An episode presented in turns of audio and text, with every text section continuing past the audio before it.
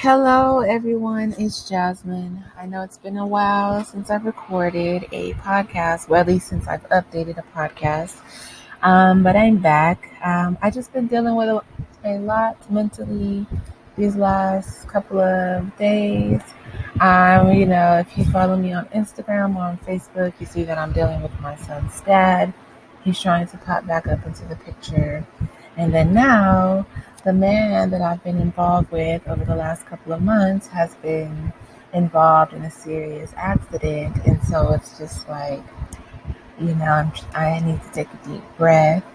Um, sometimes you just got to step away from life. Um, but I'm back and I wanted to say hello, say what's up. And the actual, the segment that I want to talk about today is living with peace in your mind. Um, to live with a peace, uh, to live with peace, uh, to live with a peace of mind is to be happy with your very own choices.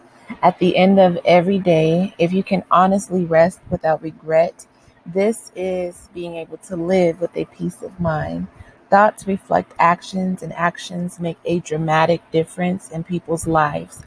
The truth will always be relevant, the truth will always be a fact. Always make truth within yourself so that you can be a better person for your own benefit in the long run. Truth truth brings peace, um, peace brings joy, joy brings love, and love brings unity. Be grateful for the life that you do have. Um, compare it to someone else that you, uh, what you have could be a gold mine. Living with a peace of mind brings satisfaction and satisfaction is a feeling of pleasure. Pleasure is absolutely essential. Living with a peace of a mind, living with peace of mind is very, it's essential. It's absolutely essential. And what absolutely essential is, is necessary. It's detrimental to have. It's something that you absolutely have got to have is absolutely essential. Peace in your own mind.